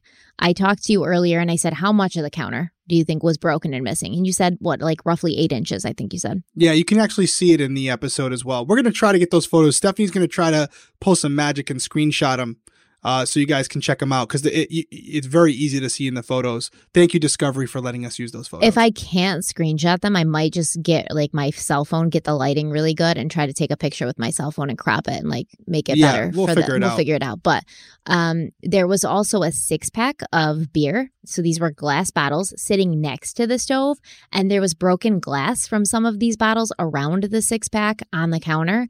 And then there was the broken top of a beer bottle sitting on the stove. So this is just like the neck of the beer bottle right. and it looked like the bottle still had its top on. And, you know, if you drink a lot of beer, you'll know that, like, once you take that metal top off, it doesn't ever fit back on normally again.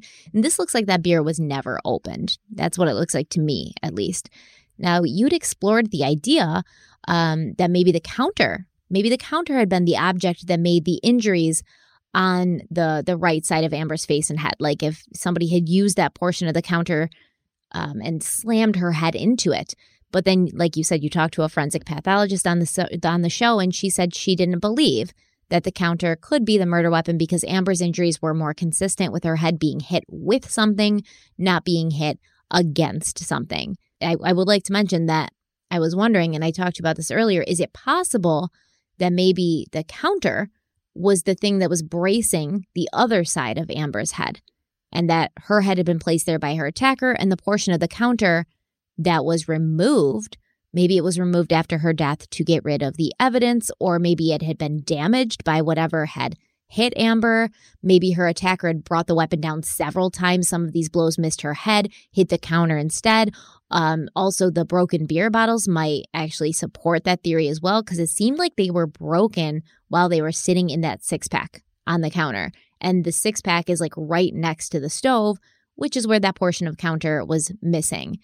Because I can't understand why else those beer bottles would be broken like that and she wouldn't pick them up. You know what I mean? Yeah, I, I agree. It was definitely something that Chief Ponce and the other detectives were couldn't get past.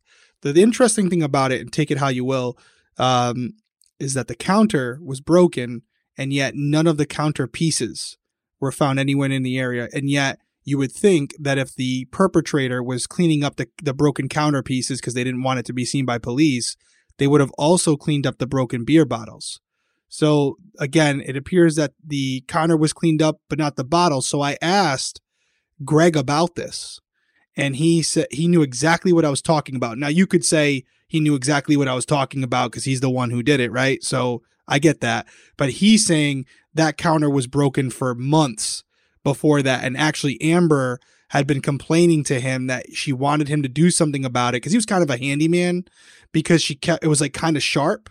And she was like nervous she was going to cut herself on it when going into the fridge. And he was like yeah i know exactly what that is. That had been broken for months. He had no explanation for the bottles though. He didn't ha- he didn't even he just didn't even acknowledge that. He, he's like oh i didn't even know that was the case. And I have a little bit of a problem with Greg's story because if you think about it, Amber was big on buying houses and renovating them. She did this stuff herself. Why would she be like going to to the man on her property and being like, "Oh, I'm so afraid I'm going to cut myself on this counter. Please fix it for me." When she's been doing this stuff, like she renovated the house she lived in. Yeah, but I think she was high in. Con- I don't think she was very. Ha- eh, correct me if I'm wrong. I'm sure Amber's family will be listening. to this. Matt will definitely be listening to it. I don't think she was do. I think she was more of a flipper, and she always had G, uh, general contractors doing. it. I don't think she was. I don't think she was actually in the grind doing it. Okay, so if she's got general contractors doing her renovations, why not call a general contractor? Why are you going to let it be broken for months and months? Yeah, when you Yeah, take fair. pride in the home you live in clearly yeah, and and you're going to let it be broken for months and months because your boyfriend and his yurt won't fix it. Yeah. And, and what was interesting about that counter, because I did think about the idea that it could have been held in place there and she could have been struck over the head. No blood. No blood. Not even signs of a cleanup. Not even signs of bleach in the area. Because you would expect, even if there's absent of blood, you would have some type of cleaning agent under a under a, a fluorescent light. Nothing. How did No those sign of any bottles type of cleanup. get broken? I know it's a great. Trust me, you're asking the million dollar question because in the the chief of police said the same thing. They're like that bottles, those bottles still bother me to this day. Could they be a red herring?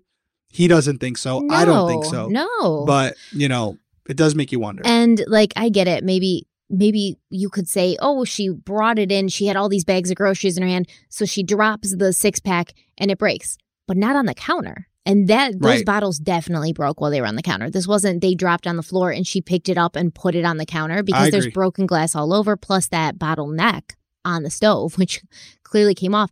So it almost looks like somebody was swinging something, hit the bottles at the top, that top part of the bottle goes flying off towards the stove to the right.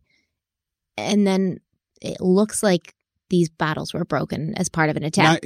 now you sound like me and the team for, for five nights straight talking about these beer bottles. bo- the beer bottles are driving me crazy because they're Yeah. they're definitely connected, but at the same time, as far as we can tell, this house was not a crime scene, No blood. No blood. Zero. and they, they would have found blood. something, especially with the way that she was attacked. This is Mm-hmm. not going to be a clean hit. This isn't going to be like, oh, I'm going to choke you in your kitchen and leave no blood. She was brutally beaten to her head, and we all know head wounds. There's massive amounts of blood that come out of head wounds. Some little speck of blood would have still been there. And they they immediately locked down that house. Mhm. And again, no blood and no sign of cleanup in that house. So it was like the most baffling thing because they thought they were going to put it under a light and that place was going to light Light up, up, like a yeah. tree with luminol hits and stuff and zero, zero. It's it's it's a perplexing. It's like how does that happen? Because everyone agrees that wherever Amber was assaulted, there's there was blood everywhere. Of course. And so it's like it's it would be impossible to do that and not have any type of blood remaining. So I, I would be interested to hear what you guys have to say in the comments if you're watching on YouTube. What do you think could be the possible connection to these bottles? If you could figure that out, let us know because that's the million dollar question. Yeah, well, I am interested to hear theories because you guys always come up with some cool theories that I never thought of. So I can't I can't Yeah. wait to hear what you say. But we also have those tire tracks found at the scene. As I mentioned previously, uh, the police didn't take impressions of these tracks. I wish they had. Oh, I wish they had. Um, Ten dollar bag of dental stone. I'm That's all you saying, man, like that's what the the article that I read said. Like this police, this police office, office, this police department, they didn't have the resources. But I mean, I feel like every police department should should have that as their like starter kit. But okay, um, so they took the pictures.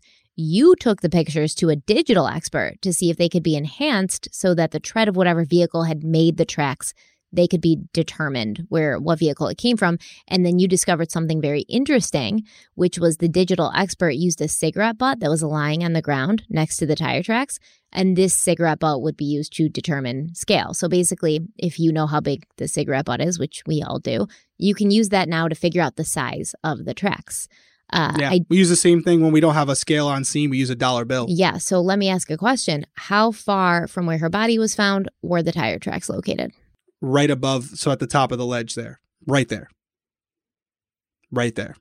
All right. So, well, because of this, because of what the digital expert did, Amber's vehicle was ruled out as being the one to have made the tracks, and so was Greg Glazer's Jeep Wagoneer. But the track pattern was consistent with the size and tread rows of a Chevy Avalanche, which just so happened to be the truck that Rick Coyne was driving at the time of Amber's murder, the one he allegedly, allegedly set on fire, the one that had a pair of women's sandals in the back seat. And remember, Amber was found fully dressed, but barefoot. So, yeah. It's important to note that that Chevy Avalanche, the specific tire that was on there, there are other vehicles that have all-terrain tires that could be similar. You would have needed a casting yeah. to determine it was exactly him because with a casting, for anyone who doesn't know, you would see Where imperfections. Yeah. Yeah, imperfections in that tire that are specific to that tire, Mhm. whether it's a nail or a gouge or whatever it may be that's occurred to that tire over the years. So you could take that cast and con- compare it specifically to the tire in question. And by the way, they still have that Chevy Avalanche. It's in their impound lot. So the Kauai police still have it just in case anything does come up from this, which is obviously good to know. And also, Matt Alexander has Matt Alexander Jackson's is vehicle. Amber's nephew. That's For correct. those of you don't Yep. remember, yeah. Yep, yep. He has her Amber Jackson's vehicle still. I saw it in person. The only vehicle we don't have, which would be really nice to have for forensic analysis, would be would be Greg's vehicle. Greg Glazer. Yeah. But according to your expert, the, the digital forensic expert, he was 75 to 80% certain that the tire impressions found near where Amber's body was found were made by the same make and model vehicle that Rick Coyne drove. And That's right. I have another question. So the sandals found in Rick's vehicle, were they ever tested? Because they weren't completely burned, right? You were able to see like that there were there sandals. were no sandals in the vehicle. what do you mean? No sandals in the vehicle when it was impounded. Oh, I'm sorry. Hold on. Yep. So hold on. I didn't know this. So Karen and Michelle see the sandals. Mhm. Karen's like, those ain't my sandals. But when the vehicle gets impounded, sandals are not there. no sandals. We they went back and checked. We went and looked at the photos, um, and you know because they did have the photos from the crime scene like before. Mhm. So there's two ways you could take that, and let's be fair. The first way you could take it is Michelle's lying, and eh, you know there wasn't any sandals, and Karen on the phone with me was just acknowledging that if there were sandals, they you know could have been hers. The second theory is that there were women's shoes in the vehicle, and Karen removed them before police arrived. Or Karen went home to Rick and was like, yo, Rick, the hell's going on with this truck? Because Karen's the one that called the police and said it was burnt, right? Right. So she correct. goes home and she's like, Rick, what the hell's going on with this truck? And whose sandals are in there, man? All right, because they're not Mhm. my sandals. What kind of girl you got in your car when you're hiding out on the beach drunk all night? And Rick was like, Oh, snap. There's sandals in there? They didn't burn? Let me go get them because it's just a freaking block down the road. Yeah, Allegedly. it's possible. Yeah, I. there's no evidence to, this, to suggest he went down there, but there's also no evidence to say he didn't. I don't. yeah, I don't obviously, know, it's but just a theory based on. just a theory. Uh, but information. yeah, the shoes, the sandals were not. Because let's be honest, if the sandals were found in the car later, you and I wouldn't be having that's this conversation. Like, right now. even if they were game burnt, over if they were hers. even if they were burnt, you could tell if they were the same size that she wore. You'd at least be able to piece together something, even if you couldn't pull like DNA, but you'd be able to see did she have a pair of sandals like this, etc. Okay, so no sandals in the car, they do not. They're gone. If they did exist, they are gone. but the back seat of the truck is completely burnt. And let's say that a vehicle was used to transport Amber from her home to where she was found. She might have been in the back seat of that It vehicle. would. It, it would think you know, and you know, that would make sense. That would definitely make sense. You would ask why they wouldn't have transported her in the truck, the, the bed of the truck, because the Avalanche does have a, a truck bed. But um, yeah, if you think about what we're well, talking about because it's a truck. It's a truck bed. Why would you put a live or dead body in your truck and drive around town with it? well, the thing about the Avalanche, well, because you don't want to get DNA on your seats, but the thing about the Avalanche, you're just going to burn them with one. fireworks. So what does that matter? Yeah, I mean, if that's the plan, I don't know if he planned on if he was involved with this. I don't know if he planned on burning it initially because he waited until her body was waited found. until her body was found. you know, I don't think if he was involved, I don't think he knew her body was going to be found. I thought, I think he thought that it was going to be taken by the animals.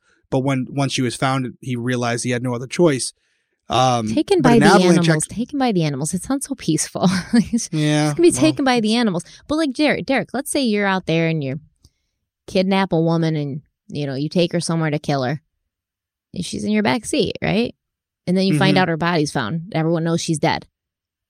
What would you burn in the truck? what would you burn in the truck? If you couldn't burn the whole truck, what part of the truck are you gonna burn? Yeah, you're gonna burn where she was. Burn where for she sure. was. You know, and I I want to say this because it because it is very important, and I have to because this is what I'm here for to be that guy. I truly don't know if Rick Coyne was involved in Amber's disappearance or death, and I mean that. I'm not even using like Of course. you know the wink and the the wink and the nod. yeah, yeah. I truly don't know. Mhm. All I know for certain is everything that we've told you tonight so far can be proven for the most part, Mhm. as far as his vehicle, you know, his his whereabouts the day of her disappearance, the day of her being found. Those things are from other credible witnesses.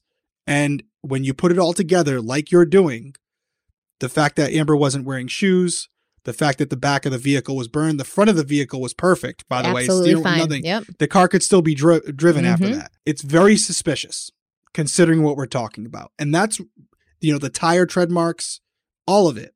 It's very suspicious when you put it in the context of what we're investigating.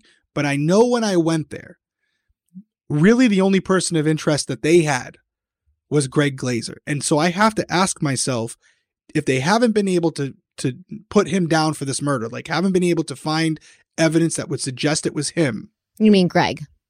Greg, Mhm. right? That's who they originally thought, you know, was involved and th- why is this case unsolved? So I asked myself, maybe they haven't found the evidence to convict him or charge him because it doesn't exist because he didn't do it. So having this other person to look into just points to the fact that there's still more to be done. But I wanted to just say that one more time. I won't say it again, but there's nothing here that says to me definitively it still couldn't be Greg. And I just want to point that out there because there is some compelling stuff because I know our audience. I know they're sitting there going, Rick did it. Rick did it. I know it. Because I remember the response after the episode. But keep in mind, there's nothing definitive here that puts him with Amber at any point at, at, at any time. Okay, I just want to say for the record, man, I don't think Greg did it. You don't. I- You're like, so so go to that real quick. Why why is that? Why do you not think he did it? Well, first of all, he clearly cared about her, right? Fair. So you have some uh, emotions there. He lived on her property, so he's going to instinctually know because he seems like a super paranoid person, right? Th- correct. This way, he's going to instinctually know if if this woman goes missing and turns up dead, I am the first person they're looking at because That's I fair. am her her sexual partner, which everybody seemed to, to know. It was kind of like this secret that wasn't really a secret.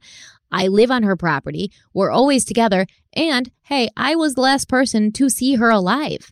So I just don't see how he would have thought this would be a good idea to to murder her because he knows he's going to be the first person. Now with with this dude, Rick Coyne, like you said, there's nothing to connect him to Amber, which is why he was never looked at as a suspect in the early stages because as far as anybody knew, he doesn't know her. However, you did tell me earlier on the phone that when you were in Kauai, you talked to Greg about Rick Coyne, and Greg had mentioned that Rick was like selling these bracelets and he had like a picture of Amber, you know, on the table, and he had mentioned to Greg like, "Oh, she was such a nice woman, et cetera, et Right. cetera." Right? Yeah, yeah, Greg did say that. But again, I always took what Greg, uh, Greg said with a grain of salt because he, if he ever felt like I was looking at someone else, which I never gave him the impression, he would he would run with that if he was involved. So it was kind of Yeah, but you said you never gave him that impression. I didn't, but I did mention Rick. You know, like, hey, what do you know about Rick Coyne? And you know, I think if I would have said, hey, what do you know about Big Bird? Yeah, Big Bird was a suspect. Uh, you know, he was always a shady How guy. you doing, Greg, you know- like that, man? I'm just saying. I mean, I don't trust anybody. You guys, you know that by now. I don't trust anyone. I don't trust anyone either. But Yeah. to me, Rick Coyne, an alcoholic, somebody who was not in control of of their life at that point, which admittedly he was going through a tough time, had a lot of stuff going on, would get drunk and spend nights on the beach. Be he's hitting boats allegedly, and then his car is burnt, and then he says it was stolen, but then his wife says it was just burned. He knows exactly where it is. Like this stuff doesn't add up. Whereas No, with with Greg, I feel like he's kind of he's like a, a man child, you know. He's he's the kind of guy who he's like the dude the dude from a, a Beautiful Mind, the one who's like recording the paper bag, and he's like it's beautiful, you know, and it's like floating through the air. He just seems like the kind of guy that he just wants to be out in nature and living in his yurt and cleaning his floors with bleach. And I mean, I I admittedly said like I don't think that Greg Glazer looks like the kind of guy who's on his hands and knees scrubbing his his yurt floor with bleach. And you were like, well, it, his yurt was immaculate, man. Like it was. it was it was good shape. And but, but also not to uh, pile on here, but it, and we you definitely mentioned it already. But shortly after all this happened, Rick Coyne left the Rick island Coyne left? without care. He took off. Took He went to the he went to the they call you know he went to the United States. He went to the mainland. he was gone. Didn't even tell his Yeah. wife where he's going. But his wife's still with him, man. I tell you what, if my husband took off, well, first of all, if my husband's not coming home and he's spending nights on the beach drunk, it's over. But now he gets on a plane and he leaves me and he doesn't tell me where he's going. I'm not gonna I'm not gonna be married to this man any longer. So hmm what is it that what, what is it that kept these two together? I'd be curious to know. Yeah. Be interesting to be a fly on that wall, huh? because they, they kind of were in too deep together and they had things on each other. But I mean, that's just Mm. speculation. Um, so I don't think that it that it was Greg. To me, Rick seems like a much more viable option. He's shady AF, and I, I don't like I don't I don't like the way he handled the situation. But um, I don't know. You, I think you agree with me that Rick looks a little bit better for this than than Greg. There's evidence there that suggests he he's got some explaining to do, but I'm not sold on Greg either. Honestly, I think there's a really, you know, I, Occam's razor, right? Simple explanations, usually the right one. Simple explanation is there's a fight in the yurt. He's, you know, he smacks Amber over the head. He cleans up with the bleach. He brings her to the mountain, leaves her there. I mean, I, and again, can't prove it. So where do the but beer bottles in her house come in then? well the beer bottles could have been instead of them being in the you know maybe they were down at the maybe they were down at the house the main house first the fight starts there he drags her up to the yurt and kills her up there i don't know i mean but there is options where greg could have done this Mhm. and i was sitting across from a killer there's absolutely a possibility that that's what transpired and i do think he's erratic enough where he could have lost his temper at one point and and and had and done it Hmm. Okay. but I, I think that they're both people that I would want to know a lot more about. And I could sit down and talk to Greg for another couple hours. And also, I would love the opportunity to sit down with Rick. Oh yeah, I would love to sit down with Rick. Yeah. Yeah. You don't like Rick. Nope. nope. Yep. Um, okay, so as we mentioned, you know, they sent DNA off in 2020 to have it tested. Um, Assistant Chief of Police Bryson Ponce, he said that the department can't share information on potential forensic evidence. And Amber's nephew, Matthew Alexander, he told the media that he and his family have not heard anything conclusive from the DNA testing. But Matthew also claims that he doesn't really believe the Kauai police have the necessary resources to solve his aunt's murder. Matthew said, quote, I think everybody in her immediate circle knows basically what happened, but the ability to prove it, I just don't know how it could be proved. There's two people of interest in particular, and they're free. One of them flunked a polygraph test, and another guy vanished and is living out in Arizona. I don't know which one killed her, but I know both of them had something to do with it, but we can't prove it, so I don't know at this point how we can come up with the evidence to prove it. End quote. All right, so this is this is a whole new angle. If Matthew is talking about the two men that we just talked about, Greg and Rick, he's kind of saying we know both of them had something to do with it. So it's almost a suggestion that they may have worked together. Well, well, here's the thing we haven't talked about it a lot, but Greg and Rick knew each other. Ooh. Yeah. They knew each other. So how well? How well did they know? each other? Not very well, but I heard they like smoked weed together. Like Greg definitely knew who Rick Coyne was. Um, this is a whole new element, man. Yeah. So he's like, so I remember discussing it with Matt. It's like, well, why couldn't they have both been involved? Why couldn't Rick had been over there that night and something went down and they were there?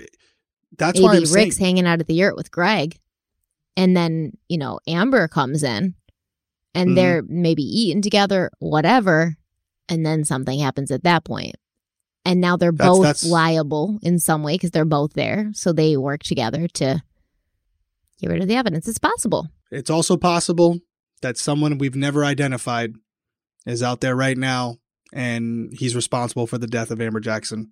Mm, it's a That's- that's unnerving possible, feeling. Yeah. Yeah, it's an unnerving feeling, but it, it it's it's the truth. It's the truth. And I wish I wish I left there and was feeling more def- there are cases that I've done on Breaking Homicide where I was pretty certain on who did it. You know, Judy Rawlings is one of them, you know. It, I don't mind saying it if I believe that. I've met and looked Greg in the face and I didn't look in his eyes and say to myself, there's no way he killed her. hmm I think, and I said this to the chief of police in the show. Do I think he's capable of killing her? Yes. Do I m- think he's mentally capable of covering up the murder and not being caught? N- No. And that's what's perplexing to me because I don't think he'd have the ability to commit the cur- perfect crime. He's not that bright. And I don't, I mean, I'm just being honest. He's not that bright. But was it the perfect crime? A or lot maybe of he just got lucky. a lot of stuff had to go right for for this to sort of be unsolved. First of all, Yeah. I agree with uh, with Matthew when he says that the Kauai police probably weren't equipped to handle a mystery of this magnitude. I mean, they they didn't even have the stuff they needed to take the cast for the tires. If they had Uh, taken yeah, the cast for the tires, this could have easily been solved. I would, I would love to have that cast right now, man. yeah, exactly. Additionally, I I do feel like you know you said earlier on in the episode you don't want to say that they had sort of laser focused in on Greg Glazer, but it it does kind of seem like they did, right? Like That's fair. because up and and I don't blame them for initially suspecting him because he the proximity, the location, the relationship, it would make sense that that he may have been responsible for this. But once you look in his his yurt, you don't see anything. There's no sign of foul play in the house. You know, you can't find any physical evidence to tie him to her murder. You'd think that you'd branch out and start sort of looking elsewhere, looking for other suspects. You know, trying to figure out maybe who. And I mean, you had talked to to Amber's friend. Amber call Amber's friend called you, Terry, and she was like, "Listen, there's this guy, Rick Coyne. How how did this never get to the police?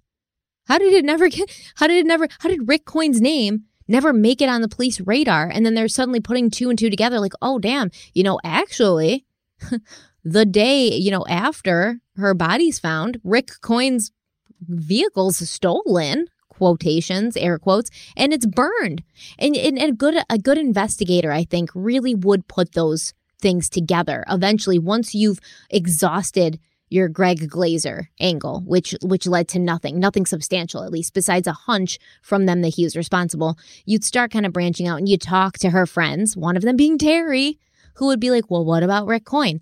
And I I don't I don't I can't possibly believe that it took 10 years for Rick Coyne's name to ever come out of somebody's mouth, right? No, they there's a group, and Terry's like the head of the group. But it's Justice for Amber Jackson, and they they're vigilant to the point where they're emailing the Kauai Police Department almost on a weekly basis or a monthly basis with new information, new leads, uh, things that they should look into, and there is a, a good communication there. And you know, when I when I went there, it wasn't to criticize what they hadn't done. It was like, listen, if I can find something that might push this case forward, then we've accomplished our mission because if it's at a stalemate right now, that's obviously not good. So when I left there, the two things that I left there with is saying, hey, listen, I was able to get DNA for Greg Glazer, which could be helpful if they're able to get DNA off the items that were found on Amber. And secondly, if by chance it doesn't match, there's another person now that should be looked into. And I do know that I'm not going to say specifically, but there were witnesses that I spoke with, some on camera, some not, that were viable enough for the Kauai Police Department to go and interview them in person. So I felt very good about this case because, you know, they could tell you, yeah, we're going to look into that, and they never do. But I was able to confirm that the uh, prosecutor's office sent an investigator as well as the Kauai Police Department over to the residence of certain witnesses and interviewed them. There's a lot that didn't make the show. I sat down with the DA, his investigators. We it, we, it was all on camera, but in 42 minutes is just not a lot of time. But I, I, I will say this: I was very well received over there. The, the departments were very receptive, and Matt Alexander, Terry Seplo, everyone involved was super receptive. I'm, I still talk to Matt probably once a year. Um, so I, I truly hope this case gets solved sooner than later. I think it is a solvable case.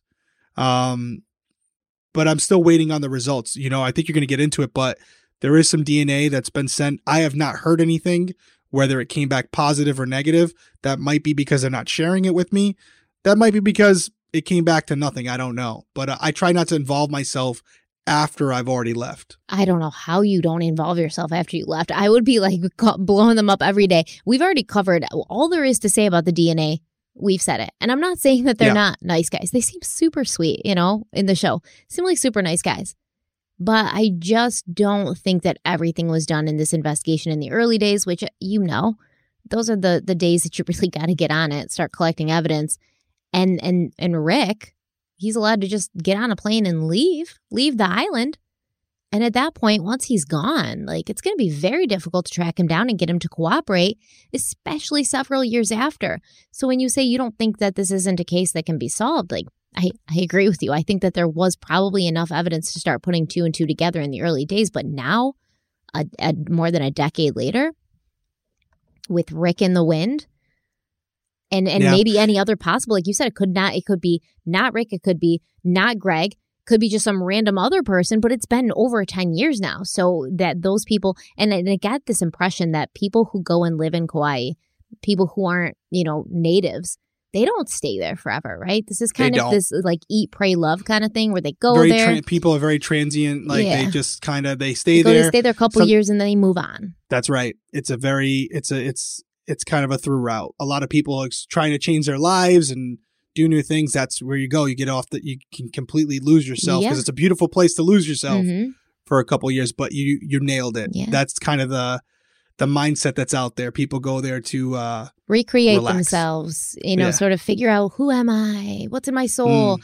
Maybe paint some oceanscapes, whatever. But your yeah. your main suspect pool could have been gone within a year or two, relocated onto Yeah. their next destination, onto their next journey, onto their next hunting ground. Yeah. And I just feel like really them focusing on Greg so hard was was a detriment to the investigation. But that's just my opinion. And I mean, you were there, you talked to these people, you know more about what was done, what was said, and what wasn't done than I do. And uh and I I don't know. That's just from what I see. It looks like so much more could have been done, but it wasn't, and here we are. Yeah. I know I know Greg was a big uh component to the case initially and I don't know I don't want to even speak out of line and and and tell you when Rick Coyne became someone who was on the radar because there's very it's very possible as I sit here I just don't remember the answer that Rick Coyne didn't become a player till m- many years later where Michelle Stewart came forward and you know through the through this pr- group that they have and informed them of this I know that once they did learn of him, he was immediately uh, um, sent over to his information was sent over to the Kauai Police Department. But I don't, I don't know exactly when that was. I don't think he was a person of interest at the time. But to everything you're saying, once that car goes up in flames, if you know you just had this incident take place That's what I'm saying. that same day, there's a car up in flames. You would like to think that two and two would be put together, and there might be someone go, "Hey, Maybe this is connected. Right." yeah. right. That's what I'm Yeah. saying. I think that's fair. kinda- I think that's fair. drives me a little crazy, but I mean that's where That's that's, where we're at, and you know, Yeah. I I I enjoyed I enjoyed covering this case with you because you know I didn't know a lot of things, and you really illuminated a lot of things for me during Yeah. which which cleared things up a little bit, but It, it's it's always weird covering the cases that I've done because it's like it's awesome. no, it's kind of like for me, it's like a reminder that I failed. Oh God, stop! It's the truth though, if you think about it. Because what are we talking about here? Hey, Derek, you went out to cover this case. Ten years after, it's not like you were on from day one. Because if Still. you've been on from day one, okay, we'd have those tire those tire imprints, and you know it. I'd like to think so. Yeah. Yeah, I mean, it- but it's like I you would have it's gone to like a the dollar store and gotten some silly putty or something.